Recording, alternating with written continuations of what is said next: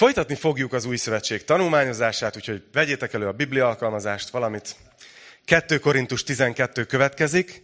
A levélnek a vége fele járunk, ez az utolsó előtti fejezet. Úgyhogy még lesz egy fejezet a Korintusból, és utána belevágunk majd egy, egy új sorozatba. Egyébként Máté evangéliuma lesz, csak így szeretném előre promózni, és jó lesz.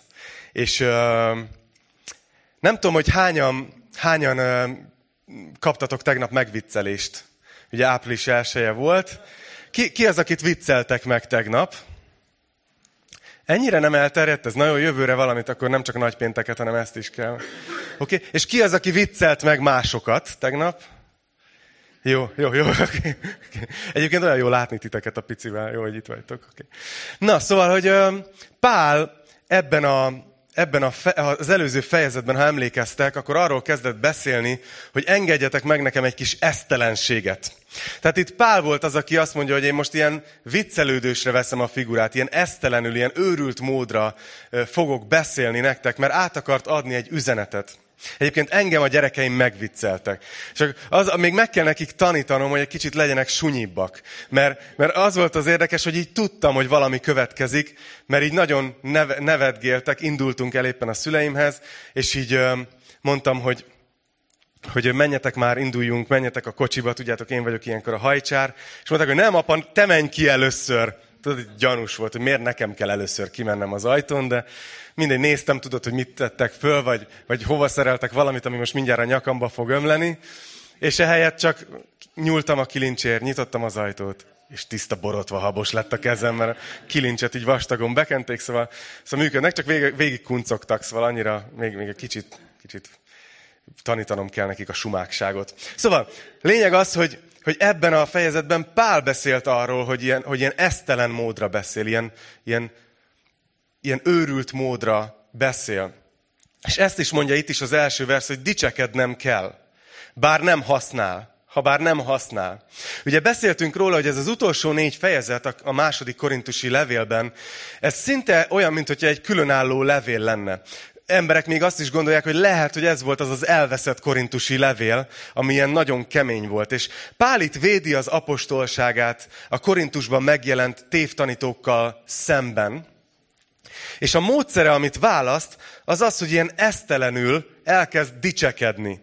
Tehát magyarul azért mondja, hogy esztelenül, mert ez nem az ő természete, ő nem dicsekedne egyébként, hanem azt mondja, hogy rávettetek, úgyhogy muszáj. És ebben a fejezetben is ezt fogja folytatni, és látni fogjuk, hogy célja van ezzel. És annyira érdekes nekem, hogy oda teszi, hogy hát dicsekednem kell, de oda teszi, hogy ha bár nem használ. És én gondolkozom, hogy lehet, hogy ez a levél ez tele van szarkazmussal. És hogy lehet, hogy ez is olyan, hogy hát, hát lehet, hogy alul maradok, ha elkezdek dicsekedni, hogy így oda teszi Pál. De így azt mondja, hogy akkor dicsekedni fogok. És hogy miért ment bele ebbe az egész dicsekvősdibe? Mert ezeknek a tévtanítóknak, akik ott megjelentek Korintusba, az volt a módszerük, hogy, hogy ők magukat fényezték, hogy ők dicsekedtek, hogy ők milyen eredménye van a szolgálatuknak, hogy ők milyen jó előadók, hogy ők milyen, milyen nagy emberek. És annyira ö, dicsekedtek, hogy, hogy Pált pedig így lehúzták. Így le, le, ö, leszólták, hogy ő egy senki, eredménytelen a szolgálata, stb. És aztán Pál azt mondja, na jó, akkor egy picit átveszem ezt a dicsekvős módszert, akkor egy kicsit most én is dicsekedni fogok, bár lehet, hogy nem használ, és aztán látni fogjuk, hogy behúz egy olyan övön alulit, hogy kiüti őket. Úgyhogy erről fog szólni ez a rész. Na nézzük akkor az első öt verset. Dicsekednem kell, ha bár nem használ.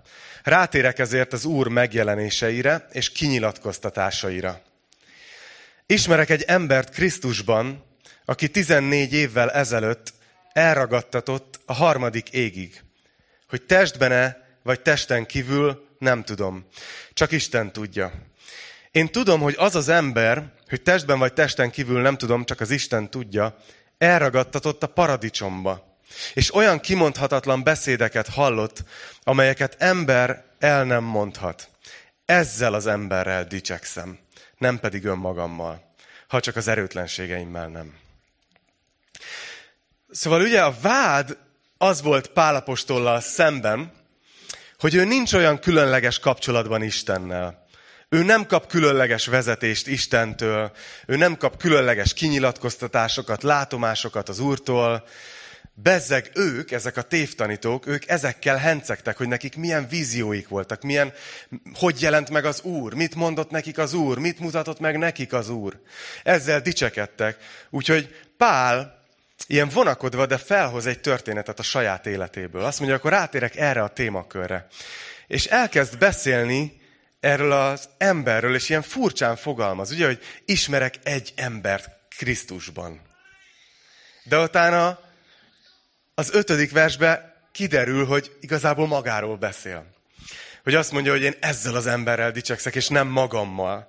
Tehát látszik, hogy miközben dicsekszik, még a dicsekvést is úgy csinálja, hogy, hogy így kihangsúlyozza, hogy, hogy ez nem az én magammal való dicsekvés, hanem ezzel, a, ezzel az emberrel. Azt mondja, hogy ismerek egy embert Krisztusban. Szóval ez Pál életében egy esemény, és a, a teológusok próbálják belőni, hogy mikor történt ez. Ez a látomás, hogy elragadtatott a harmadik égig. És az egyik lehetőség, hogy lehet, hogy akkor, amikor Lisztrában megkövezték, és ha emlékeztek, az abcselben le van írva, hogy akkor ő ott, ott olyan, mint hogyha meg is halt volna, és aztán a testvérek kimentek, és velük együtt visszament a városba. Tehát az is lehet, hogy ilyen halálközeli élménye volt ott Pálapostolnak, nem tudjuk pontosan, és valószínűleg nem is annyira lényeges, hogyha ez nincs így konkrétan leírva. De úgy tűnik, hogy Pál 14 éven keresztül hallgatott erről az élményéről, ami vele történt. Ugye ma is vannak emberek, akik úgymond megjárják a mennyet, vagy járnak a túlvilágon, és utána egyből könyvet írnak róla, és mennek interjúkat adni tévékbe, különböző médiumokba, és terjesztik, és, és beszélnek erről sokat. És Pál itt konkrétan azt írja, hogy én, én, én jártam a mennyben. De, de olyan dolgokat hall, hallottam ott, hogy azt, azt nem tudom elmondani. Mennyire kontraszt, nem? És amikor azt mondja, hogy elragadtatott a harmadik égig, akkor fontos, hogy értsétek, hogy mire gondol. Akkoriban az volt a gondolkozás, hogy három ég van. Az első ég ez a levegő, ami körbevesz minket, ez a, a kék ég, ugye. A második a csillagos ég, ahol a csillagok vannak és az égi testek, és a harmadik az, ahol Istennek a jelenléte van. Szóval amikor Pál azt mondja, hogy elragadtatott a harmadik évig, ez az ember, akit ő ismer Krisztusban, akkor arról beszél, hogy Isten jelenlétébe, vagy más szóval, ahogy itt mondja, hogy a paradicsomban. És hogy mit tapasztalt, beszédeket hallott. De azt mondja, hogy kimondhatatlan beszédeket. Olyan beszédeket, amit ember el nem mondhat. És szerintem egy dolog nagyon fontos ezzel kapcsolatban. Van egy, van egy ember, aki körülbelül 5000 olyan embernek a történetét hallgatta meg, akik ilyen, akik ilyen halál közeli élményben vettek részt, és, és látták ő szerintük vagy a mennyet, vagy a poklot. És ez az ember összegyűjtötte ezt az 5000 élményt, és beazonosította, hogy mi az, ami tényleg közös ezekben, és mi az, ami a Biblia leírásával is összeegyezik és stimmel. És, és ami, ami nagyon érdekes, hogy tényleg sok olyan élményt hallott, amikor emberek láthattak valamennyit a túlvilágból. Amit itt Pál is ír, ez ma is egyébként megtörténik emberekkel időnként. De hogy mindannyian arról számoltak be, hogy, hogy a, a, a, a túlvilág, a menny, az sokkal valóságosabb, sokkal igazibb, mint amit itt élünk. Sokszor mi úgy vagyunk vele, hogy, hogy oké, okay, oké, okay, hiszünk a túlvilágban, meg persze van valamiféle élet a halál után, de az biztos valami lebutított verzió, és azért kérdezünk ilyeneket, hogy ott is lehet majd ezt csinálni, vagy ott is lehet majd azt csinálni, mint hogyha már előre attól félnénk, hogy az egy rosszabb, az egy gagyibb, az egy lebutított verzió lesz. De ezek az emberek arról számolnak be, és itt Pál is arról számol be, hogy ez egy kimondhatatlan, az egy sokkal valódibb, igazibb hely. Úgyhogy nem tudom, hogy ti hogy vagytok ma reggel, de a menny valóságos. És lehet, hogy hallani kell valakinek ma ezt. Mert lehet, hogy mélyen vagy. Lehet, hogy küzdesz gondolatokkal, problémákkal. Lehet, hogy küzdesz gyászsal, valamivel. És fontos, hogy tudd, hogy ez az élet, ez egy átmenet. És van mennyország. És, és ez sokkal igazibb, mint amit itt élünk. És olyan érdekes, hogy Pál így fogalmazza meg, hogy én ezzel az emberrel dicsekszem. Nem önmagammal. Vagy a második versben, hogy ismerek egy embert Krisztusban. Hogy Pál számára világos volt, hogy ő egy új ember Krisztusban. Hogy az, amit ő végez ott apostolként, szolgálóként, amit végzett, azt nem a régi Pál végzi. Azt nem az a, az a régi erőszakos Pál végzi, hanem az Krisztus ő rajta keresztül, ahogy ebben a dalban volt, hogy élek, de Krisztus él én bennem. Ugye, hogy, hogyha kívülről ránézünk az életére, akkor azt mondhatnánk, hogy Pál sikeres volt, gyülekezeteket alapított, csodák történtek rajta keresztül. Tehát úgy azt mondanánk, hogy sike, szívesen cserélnénk talán vele ezekből a szempontokból. De közben azt mondja Pál, hogy ezt Krisztus rajtam keresztül. Ez az új ember. Ez az az, ez az az ember, aki én már Krisztusba vagyok. És ezzel az emberrel nem tudok dicsekedni. Mert, mert, mert ez Krisztus teszi.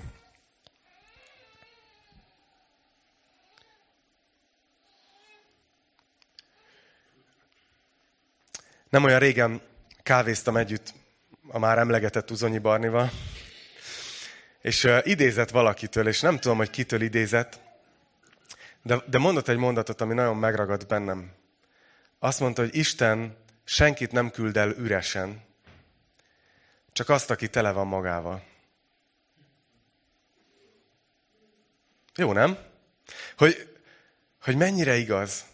És itt ezt látjuk Pálon, hogy, hogy dicsekszik, de azt mondja, hogy de nem, nem magammal dicsekszek, hanem azzal az emberrel, akit Krisztusba ismerek, aki Krisztusban vagyok. Azzal dicsekszem. És hozzáteszi, hogy ha valamivel dicsekszek, akkor a gyengeségeimmel fogok dicsekedni. És nézzétek, mit mond a hatodik versben, hogy pedig ha dicsekedni akarnék, nem lennék esztelen, mert igazságot mondanék. De mérséklem magamat, hogy valaki többnek ne tartson, mint aminek lát, vagy amit tőlem hall, még a kinyilatkoztatások különleges nagysága miatt sem hogy Pálnak Isten különösen nagy kinyilatkoztatásokat adott. Ő dicsekedhetett volna, és nem állított volna valótlanságot.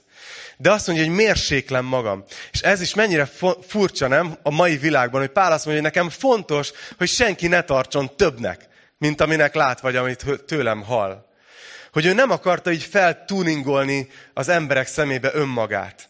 Ő nem akart jobbnak, erősebbnek, lelkibbnek tűnni. Ő nem akarta, hogy a brendje az nagyobb legyen, mint amit Isten igazából végez rajta keresztül. Mennyire, mennyire ellentétben áll ez a mai korszellemmel, igaz? Ahol tényleg az van, hogy, hogy már a gyerekekkel néha szórakozunk a TikTokkal, mert ott aztán tényleg vannak ilyen filterek, ahol így rá tudsz magadra tenni valamit, és akkor van például egy ilyen, ki lehet próbálni, ilyen glamour filter, és így rárakod magadra, és ilyen, ilyen szó szerint ilyen címlap embert csinál belőled. Most attól függően, hogy hogy melyik nemet képviseled, tehát címlap lányt, vagy címlap fiút. És én is rátettem magamra, és néztem, hogy azt, amilyen jó képű vagy. Tudod, így, így a képer, képernyőn, hogy így, nem tudom, így kicsit átalakította az arcformámat, kicsit az, karakteresen jó képű lettem tőle. És valahogy, hogy ez az egész, és látok embereket, akik ezzel csinálják a videóikat. Tehát, hogy nem az igazi arcukat vállalják, hanem, hanem direkt jobbat akarnak mutatni. Egy ilyen világban élünk, ahol szeretnénk, ha az emberek jobbnak, többnek látnának minket, mint amik valójában vagyunk. És annyira tetszik, hogy itt Pál azt mondja, hogy, hogy nem, nem, nem, én ezt nem akarom. És tudjátok, hogy mit látunk itt a folytatásban? És ez lehet, hogy megdöbbentő lesz nektek, hogy úgy tűnik, hogy Pálnak ez nem jött magától. Úgy tűnik, hogy valószínűleg Pál hajlamos lett volna elbízni magát.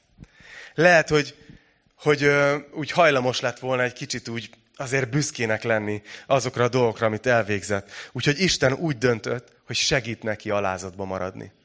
Hogy ad neki egy eszközt, amivel Pál alázatos tud maradni. Csak egy elég különleges eszközt, egy elég különleges segítség ez. Nézzétek, hetedik vers, azt mondja, hogy ezért tehát, hogy el ne bizakodjam, tövis adatott a testembe. A sátán angyala, hogy gyötörjön, és el ne bizakodjam. Szóval Pál itt arról beszél, hogy a testébe adatott egy tövis. És nagyon sok elmélet van arról, hogy ez mi volt. ez a tövis. Én azt gondolom, hogy tényleg, tényleg, tényleg ezer elmélet van erről, de amit a legvalószínűbbnek látok, így az olvasások, kutatások alapján, hogy ez valamiféle fizikai betegség volt, ami Pált egyszerűen gyötörte, valamilyen nehézség, de vannak olyan elméletek, hogy ez lehet, hogy, hogy egy, egy ilyen szellemi nyomás volt, lehet, hogy valami, valami, valaki, akivel konfliktusa volt, vagy valamilyen külső környezeti dolog. Tényleg nem tudjuk, mert nincs leírva, de úgy tűnik, hogy a korintosiak tudták, hogy miről van szó, mert ő nekik elég volt megemlíteni, hogy valami tövis ott van testében. És olyan érdekes, nem, hogy hogy, hogy írhat ilyet egy, egy apostol, hogy a sátán angyala adatott a testembe. Ti, ti is fennakadtatok ezen, ahogy olvastuk, hogy, hogy mit jelent ez, hogy a sátán angyala? Hú, egy kicsit ilyen, ilyen bizarr. Ugye nem hiszünk a, abban, hogy mondjuk démonok lehetnének keresztényekben. Nem látunk ilyet a Bibliában, hogy ez megtörténhetne. Az angyal szó azt jelenti, hogy hírvivő. Küldött. Amikor itt Pál azt mondja, hogy ez a dolog, ez a tövis, a sátán angyala, ami engem gyötör. Gyakorlatilag ez a dolog, akármi is volt, folyamatosan a sátán üzenetét erősítette Pál fülében. Folyamatosan a sátán hírét tolta bele a fejébe, az agyába, a lelkébe. És milyen dolgokat szokott mondani a sátán? Ugye ő az atyafiak vádolója. Ő mindig vádol, lehúz, hazugságokat mond a fülünkbe. És simán lehet, hogy Pálnak ott volt az életében ez a betegség, vagy ez a bármi más körülmény, ami miatt folyamatosan azt érezte magába, ez a dolog miatt úgy érezte, hogy én erre alkalmatlan vagyok, amit csinálnom kell. Én ezt, én ezt nem tudom csinálni. Én nem érek annyit, hogy itt, itt szolgálhassak apostolként. Valami, hogy a sátán üzenetét erősítette Pál fülében ez a dolog. De azt mondja, nézzétek, hogy hogy tekint rá, milyen éretten. Hogy azt mondja, hogy ez azért adatott a testembe, hogy el ne bizakodjam. Tehát valószínűleg Pál beismeri itt maga is, hogy amúgy hajlamos lett volna elbizakodni. És azt mondja, nézzétek a nyolcadik versben, hogy emiatt háromszor kértem az urat, hogy távozzék el az tőlem. Furcsa ez is, mert mi, az, mi háromszor imádkozunk valamit, ért, akkor nem szoktuk még feladni, nem? Tehát, hogyha valaki ettől lesz hallott, hogy hát én ezért imádkoztam háromszor, nem történt meg, abba hagyom. Hát nem tudom, hogy így szoktatok-e imádkozni, én nem. És ezzel kapcsolatban is fontos tudni, hogy a zsidó szóhasználatban, az akkori szóhasználatban, ahogy használták az ókorban, írottak görögül ezek a levelek, bocsánat, a, a, a háromszor az azt jelentette, amikor, mint, ugyanazt jelentette, mint amikor mi magyarul azt mondjuk, hogy ezerszer. Tehát valahogy a teljességet jelzi. Pál azt akarja itt kifejezni, hogy ez nem egy könnyű téma volt, hanem hogy ő ezért nagyon sokat imádkozott. Hogy távozzon el. És lehet, hogy te is így vagy ma itt, hogy van valami az életedben, ami annyira szeretnéd, hogyha így eltávozna az életedből, valami nehézség. És lehet, hogy már nagyon sokat imádkoztál. És nézd, hogy mit mond neki Isten. Azt mondja, hogy de ő, Isten, ezt mondta nekem.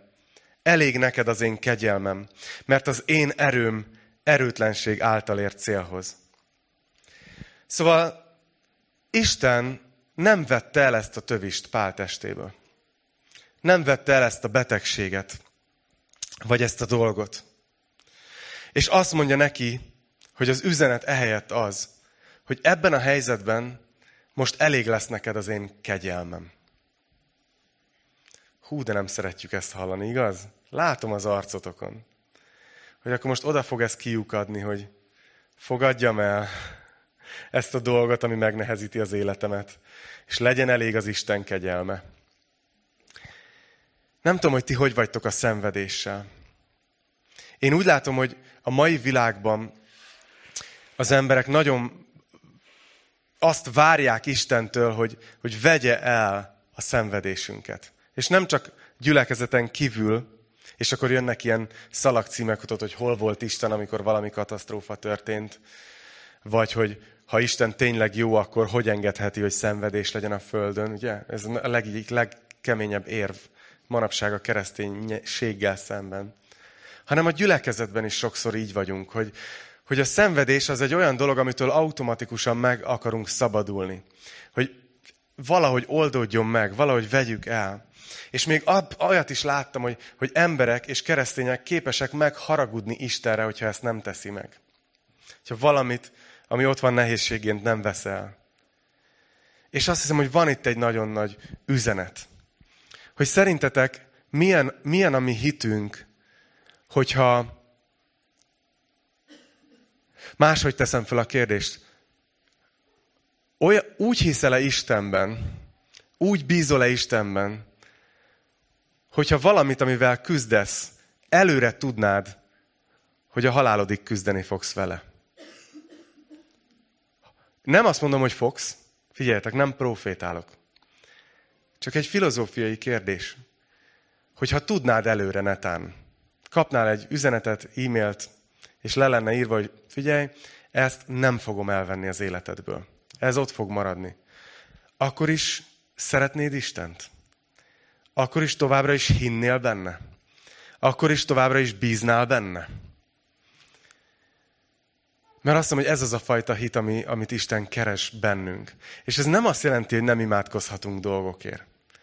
De azt igen, hogy, hogy Isten néha ott hagy az életünkben dolgokat, és azt mondja, hogy ezekben a helyzetekben elég nekünk az ő kegyelme.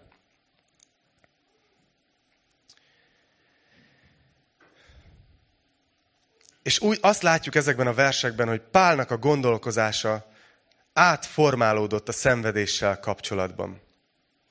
Hogy ezekben, ebben a megtapasztalásban, hogy jött az életébe ez a dolog, ami neki szenvedést okozott, ami a sátán üzenetét erősítette, ő sokat imádkozott érte, és Isten meg, neki konkrétan megmutatta, hogy ezt a dolgot nem fogom elvenni az életedből.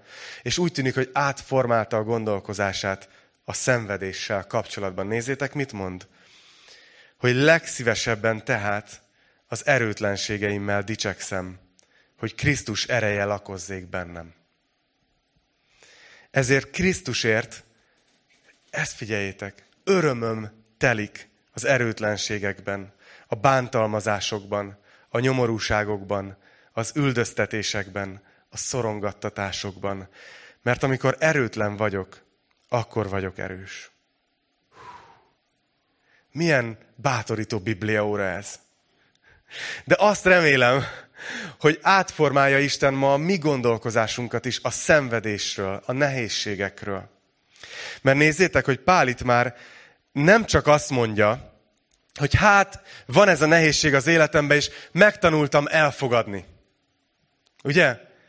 Néha emberileg idáig jutunk el.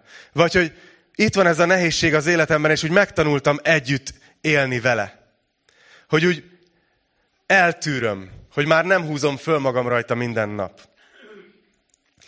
Hanem, hanem Pál ehhez képest egy, egy más, más megértésre jutott a szenvedéssel kapcsolatban. Azt mondja, hogy nekem konkrétan most már örömöm telik a szenvedésekben.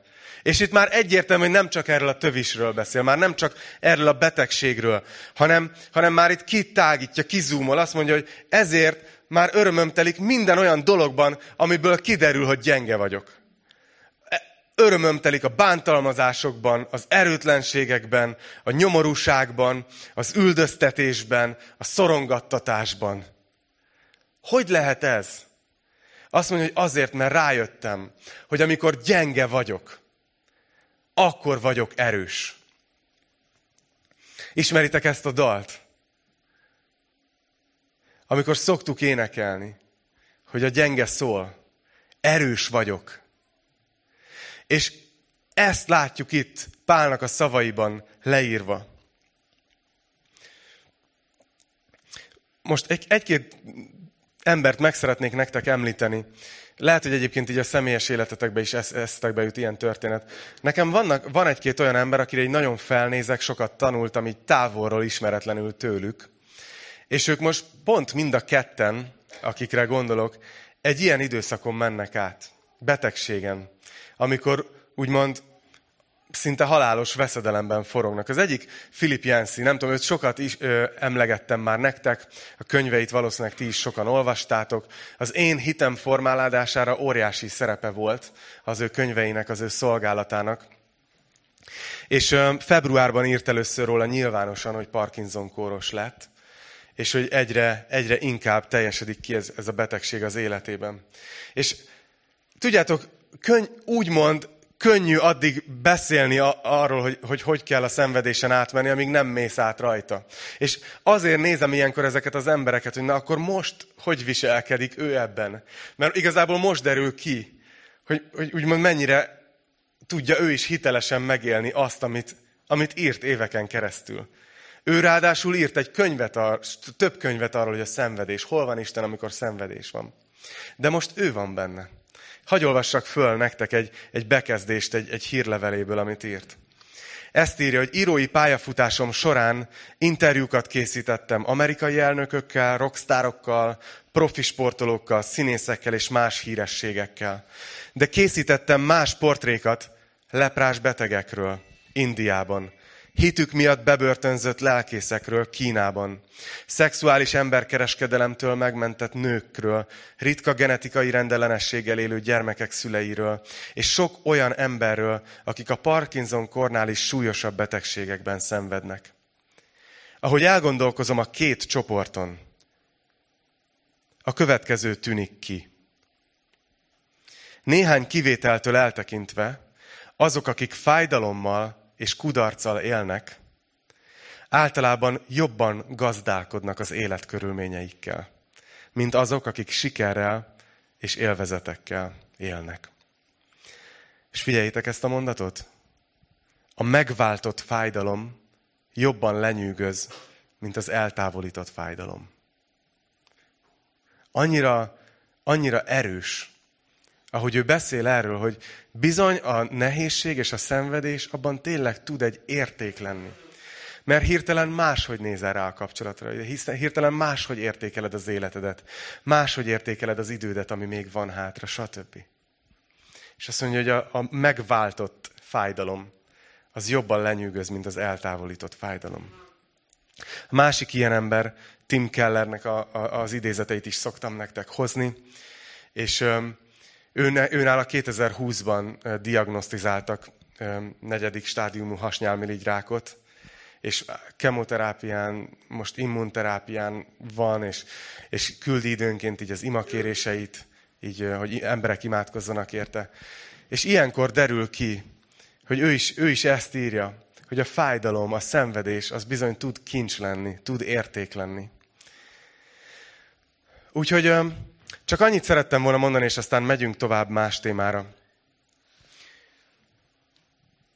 Hogy tudjátok, egy olyan korban élünk, amikor hozzászoktunk ezekhez az instant fájdalomcsillapítókhoz. Hogy így bármi bajom van, veszek be gyógyszert. Annyira, hogy ugye sokan már függővé is válnak az ilyen fájdalomcsillapítóktól. És azt hiszem, hogy néha ezt csináljuk lelkileg is. Hogy hogy szenvedünk, nehézség van az életünkben, és úgy érezzük, hogy ettől most, azonnal meg akarok szabadulni. És remélem, hogy ezeken a szavakon keresztül, amit itt Pál mondott, meg ezeken a történeteken keresztül, Isten egy kicsit a szívetekre helyezte azt, hogy lehet, hogy kincs van abban, amikor valamilyen helyzetbe küzdködsz. Lehet, hogy Isten valamit el akar végezni, és lehet, hogy most elég az ő kegyelme neked. Ez azt jelenti, hogy ne imádkozz gyógyulásért? Ne imádkozz csodáért. Csak abban az esetben ne imádkozz, hogyha Isten megmutatta, jó? hogy ezt ott fogja hagyni az életedbe. Addig mindent bele az imádkozásba. De, de, de ne, valaki így fogalmazta meg, hogy ne pazaroljuk el a szenvedésünket, ne pocsékoljuk el. Na, itt Pál aztán visszatér a korintusi gyülivel való kapcsolatára. 11. vers. Azt mondja, hogy esztelenné lettem. Április másodika. Ti kényszerítettetek rá. Nektek kellett volna ugyanis engem ajánlanatok, hiszen semmivel sem voltam alábbvaló a legfőbb apostoloknál, ha semmi vagyok is. Apostolságom ismertetőjegyei a teljes álhatatosságban, a jelekben, a csodákban, az isteni erőkben nyilvánultak meg közöttetek. Mert mi az, amiben a többi gyülekezethez képest hátrányba kerültetek? Ha csak az nem, hogy nem voltam én magam a terhetekre. Bocsássátok meg nekem ezt az igazságtalanságot. Szóval tudjátok, hogy a, a korintusi gyüli és Pál viszonya nagyon feszült volt. Azért, mert jöttek ezek a tévtanítók, fölhangolták Pál ellen a gyülekezetet, és, és, és, és Pál ezért próbálja visszaállítani a kapcsolatot. És így írja nekik, hogy ezt az egész esztelenséget, ezt miattuk, miattatok csináltam. És hogy egyébként is felétek szolgáltam, és, és itt kicsit folytatja ezt a dicsekvést, hogy semmivel se voltam kevesebb, mint ezek az apostolok, akikre ti most annyira felnéztek. És el is mond ilyen jeleket, hogy miből látszik, hogy őt valóban Isten hívta el, valóban Isten használta. Azt mondja, hogy teljes álhatatosságból. Abban, hogy Pál nem olyan volt, aki így feladta volna hogy így a nehézségek láttán így beült egy sarokba sírni, hanem, hanem ő álhatatos volt, kitartó volt. Jelekben, csodákban az isteni erő nyilvánult meg rajta keresztül. És utána még azt is mondja, hogy mi az, amiben én titeket a többi gyülekezettel kapcsolatban így, így rosszabbul bántam volna veletek. És itt fölhozza azt, hogy hát igazából igen, tényleg, tényleg igazságtalan voltam veletek szemben, mert, mert tőletek nem fogadtam el anyagi támogatást egyáltalán. És ott ugye írpál más fejezetekben már olvastuk ezt, hogy más gyülik támogatták a szolgálatot, hogy tudjon Korintusban ő a gyüli felé végezni a munkáját. És azt mondja ilyen szarkasztikusan, hogy hát max abban kerültetek hátrányba, hogy nem voltam a terhetekre, de bocsássátok meg nekem ezt az igazságtalanságot. És most pedig elmondja, hogy miért ír ezekről, hogy újra hozzájuk készül. Azt mondja, hogy íme, most kész vagyok harmadszor is elmenni hozzátok, és nem leszek terhetekre. Mert nem akarom, bocs, mert nem azt keresem, ami a tietek. Ugye ezzel vádolták, hogy hát jó, jön megint, mert biztos megint kell pénz. És azt mondja Pál, hogy nem, múltkor se fogadtam el, és most se fogok elfogadni tőletek. Azt mondja, mert ne, nem azt keresem, ami a tietek, hanem titeket, magatokat kereslek. Ugye milyen szeretettel beszél, beszél a Gyülihez? Azt mondja, hogy mert nem a gyerekek tartoznak gyűjteni a szülőknek, hanem a szülők a gyermekeknek. Én pedig nagyon szívesen hozok áldozatot, sőt, magamat is feláldozom, értetek? És nézzétek, kibudjan ez a mondat Pálból, hogyha én titeket ennyire szeretlek, ti kevésbé szerettek engem? Mennyire látszik, hogy, hogy Pál tényleg úgy beszél, mint amikor egy szülő ilyen kemény szeretettel kicsit így korholja a gyerekét. De hogy azért teszi ezt, mert, mert szereti, az életét odadná érte. És Pál azt mondja, hogy én titeket így szeretlek. És aztán folytatja a 16. versben, hogy ám legyen, én nem voltam a terhetekre, de ravasz ember lévén csellel fogtalak meg titeket. Ugye megint behoz egy gondolatot, hogy ezzel vádolták őt. Hogy Pál, ő egy ravasz ember, ő csellel, csellel becsap titeket. Azt mondja, hogy igen, ravasz ember lévén csellel fogtalak meg benneteket. Ugye azzal, hogy nem kért pénzt. Vagy valamelyik küldöttem révén csaltalak meg titeket? Megkértem Tituszt és a vele együtt küldtem el azt a testvért is. Csak nem Titus csalt meg titeket, nem ugyanazon lélek szerint jártunk, nem ugyanazokon a nyomokon. Látod, hogy Pál így hozza fel, hogy szinte akarja elgondolkoztatni a, a gyülekezetet, hogy ja tényleg, Pál ezt, ezt full önkéntesen csinálta. Más gyülik támogatták, de ő ideadta az életét, az idejét, és tényleg itt volt Titus is, és, és ő is, meg az a másik testvér, így ébrezgetni akarja őket, hogy vegyétek már észre, hogy nem akarlak titeket becsapni, ne, nincsen semmi hátsó szándékom, szeretlek titeket, korintusiak. Ezt, ezt kommunikálja feléjük újra és újra. És aztán azt mondja a 19. versben, hogy régóta azt gondolhatjátok, hogy mentegetőzünk előttetek. Mi azonban Isten szín előtt Krisztusban beszélünk. Mindezt pedig, szeretteim, a ti épülésetekre. És itt jön ki Pálnak a, a félelme, hogy mi a félelme a gyülekezettel kapcsolatban. Azt mondja, mert félek, hogy amikor megérkezem, nem olyannak talállak titeket, mint szeretnélek. És ti is olyannak találtok engem, amilyennek nem szeretnétek. Félek. Milyen szó már egy apostoltól? Pál félt? Nézd, mitől fél Pál? Nem félt a megkövezéstől. Nem félt elindulni egy több száz mérföldes útra, úgyhogy nem tudta, hogy hogy fog odaérni. Nem félt a nehézségektől. De itt azt írja, hogy félek, hogy viszálykodás, irigység, harag, önzés, rágalmazás, vádaskodás, gőg, pártoskodás lesz közöttetek. Úgyhogy amikor oda megyek, ismét megaláz engem az én Istenem nálatok. És megsiratok sokakat azok közül, akik korábban vétkeztek, és nem tértek meg abból a tisztátalanságból, paráznaságból és kicsapongásból, amelyet elkövettek. Látjátok, Pál szavaiból érezzük, hogy ő itt nagyon kemény a korintusi gyülekezettel. Már mindent bevetett. Bevetette a teológiát, bevetette, hogy elmesélte a történetét, bevetette, hogy, hogy, hogy esztelenül elkezdett dicsekedni. Már mindent bevet. Már előhúzza a szülőkártyát, hogy tudod, hogy azért mondom ezt, mert szeretlek. Hányan mondtuk ezt szülők? De mindezt azért, mert fél attól, hogy odaér a gyülibe, és azt látja, hogy amiket itt leír. Fél attól, hogy, hogy a gyüliben viszálykodás van, hogy emberek konfliktusban vannak egymással, és nem tudnak megbocsátani. És meg vannak egymásra sértődve, és nem tudják elengedni. Fél, hogy, hogy harag van, hogy irigység egymásra. Hogy, hogy rágalmazzák az emberek a gyüliben egymást. Hogy ő milyen, és ő milyen. Hogy, hogy, hogy gők, pártoskodás, klikkesedés, és hogy fél attól, hogy vannak emberek, akikről tudja, hogy durva dologba mentek bele, durva bűnökbe. Itt megemlíti, hogy paráznaság, tisztátalanság, kicsapongás. És azt mondja Pál, hogy igen, félek attól, hogy odaérek, és azt látom, hogy nem változott semmi. Látjuk az apostoli szívét, igaz? Hogy mivel szeretne, szeretné őket újra meglátogatni, nagyon szeretné, hogyha rendeződne a gyülekezet. És, és más lenne már a helyzet. Reméli, hogy akik bűnben élnek, megtérnek, és nem kell velük szembe majd keményen fellépni, vagy akár elküldeni őket a gyülekezetből. Múlt hétvégén, amikor mondtam, hogy Vén konferencián voltam, volt egy ilyen pásztorok találkozója. Az egész országból, Golgotákból jöttek a, a lelki pásztorok, és ott volt az egyik az egyik barátom, az egyik lelki pásztor, most nem mondom be, hogy melyik gyűliből, hogy ne legyen beazonosítható, de így láttam rajta, hogy, hogy így nagyon maga alatt van. Ez egy olyan srác, akitől ezt nem szoktam meg. Hogy így láttam, hogy szó szerint meg van zuhanva. És tudod, így, így beszélgettünk, és kérdeztem, hogy mi van.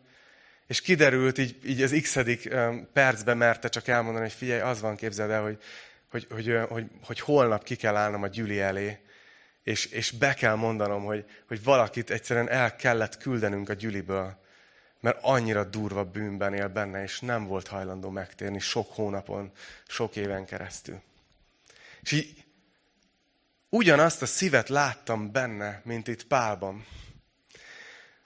Hogy, hogy szó szerint fizikai fájdalommal járt neki, hogy ez az ember nem akar a bűnéből kijönni és már fertőzi meg a gyűlit, és kárt okoz, és azt kell neki mondani, hogy amíg nem térsz meg, addig nem jöhetsz a gyűlibe. És Pál azt írja, hogy na, ezt szeretném elkerülni, hogy nagyon remélem, hogy nem megyek oda, és furán fogalmaz, hogy nem aláz meg az én Istenem, hogy, hogy keménynek kelljen lennem. Szóval ez a fejezet vége, és csak így zárásként szeretném visszahozni nektek ezt a gondolatot hogy látjátok, úgy kezdte Pál ezt a fejezetet, hogy jó, hát akkor dicsekszek. Ugye a dicsekedés az arról szól, hogy nézzétek, milyen király vagyok. Hogy így magamra hívom a figyelmet, hogy én milyen jó vagyok valamiben. És Pál azt mondta az elején, hogy én dicsekszek. Most akkor megmutatom, hogy milyen király vagyok. És utána kiderül a fejezet közben, hogy Frankon nem dicsekedett hanem, hanem pont, hogy ezen a logikán keresztül vitte át azt a gondolatot, hogyha valamivel dicsekszek, akkor az a gyengeségem. Talán tudjátok, amikor állásinterjúra megy valaki, akkor ugye felteszik a kérdést, hogy és milyen erősségeid vannak. És ugye megtanulja az ember, hogy úgy mész egy állásinterjúra, hogy kezdett fényezni magad, hogy ebbe vagyok jó, és ebbe vagyok jó, és ebbe vagyok jó. Vannak, akik ezt állásinterjún kívül is csinálják, bármilyen felületen. Volt egy ilyen, ilyen póló is régen, tudjátok, hogy, hogy különböző állítások voltak ráírva, és neked mi a szupererőd. Tudod, hogy valaki azt, azt mondta, tudod, hogy én tudod, én, én le tudok nyomni száz fekvőtámaszt, és neked mi a szupererőd? Tehát ilyen, ilyen pólókat gyártottak, és volt ilyen is, hogy tudod, beszélek magyarul, és neked mi a szupererőd? És ezt a körknek meg kéne vennünk, mert ő tudja, hogy milyen megtanulni ezt a, ezt a csodálatos nyelvet. Tudjátok, mi volt Pálnak a szuperereje? Az, hogy gyenge volt. Azt mondja, hogy ha valamivel dicsekszek, akkor legszívesebben az erőtlenségemmel. Az alkalmatlanságommal. Abba, hogy azzal, hogy nem vagyok elég jó. És mivel ezzel dicsekszek, ezért Isten ereje láthatóvá válik az életembe. És mivel, tudjátok, hogy miért nagyon jó ez? Mert, mert amikor valaki így áll az élethez, hogy én gyenge vagyok, és utána Isten mégis csinál valamit az életén keresztül, akkor nagyon egyértelmű, hogy kié a dicsőség. Nagyon egyértelmű, hogy itt Isten tett valamit, ami lehetetlen lett volna. És hagyj fejezzem be azzal, hogy ma virágvasárnap van. És arra emlékszünk, hogy Isten fia, Jézus Krisztus, aki jött egy küldetéssel a földre, hogy megváltsa az embereket, hogy megváltson minket. Bevonult Jeruzsálembe. Egy nagy fehér lovon. Tízezres hadsereg. Így van? És így ez ma reggel esett le. Ahogy, ahogy így újra elolvastam a, ezt, a, ezt a fejezetet. Hogy hát Jézus ugyanezt mutatta be hogy ő nem hadseregengel, nem fehér lovon, nem hatalmasan, hanem egy szamár hátán jött be. És az emberek kiáltották, hogy ments meg most. Ezt jelenti az, hogy hozsánna, ments meg most. És ő megmentette őket, de egész másként, mint ahogy ők szerették volna. Ők a római elnyomástól akartak szabadulni, és a bűneitől szabadította meg őket. Én nagyon kíváncsi vagyok, hogy, hogy mit fog Isten végezni az életetekben ezen, a, ezen az üzeneten keresztül. Én azért fogok imádkozni, hogy gyümölcsöt teremjen. Hogy nézzetek új szemmel. Hogy volt, volt egy reklám, nézzen új szemmel a mire? A magira, vagy valami? Reklám, ú, de kár, hogy nem néztem utána. Mindegy. A lényeg az, hogy, hogy új szemmel nézni a szenvedésre. Én, kíváncsi vagyok, hogy hogyan fogjátok másképp megélni a kapcsolatot Istennel, ha új szemmel néztek a szenvedésre. És ezért fogunk most urvacsorázni is. Arra emlékszünk, hogy ez a, ez a mi megváltunk, ez a mi Jézusunk, ez a mi drága Úr Jézusunk. Ez nem csak ott azon az egy napon vonult be Szamárháton, hanem ő neki az egész élete erről szólt. Nem királyi palotába született. Sőt, hagy olvassak fel egy, egy, egy verset róla. Ezt karácsonykor kitettem, de hát ha van, aki nem hallotta. Hogy mennyire ő megtestesítette ezt, hogy a gyengeségben van az erő. Jézusról szól ez a vers. Szabad vers nem rímel. Egy jelentéktelen faluban született egy parasztasszony gyermekeként. Egy másik, szintén jelentéktelen városkában nőtt fel, ahol egy ácsműhelyben dolgozott. 30 éves koráig. Nem írt könyvet. Nem töltött be hivatalos tisztséget. Nem járt egyetemre. Életében nem járt igazán nagy városban.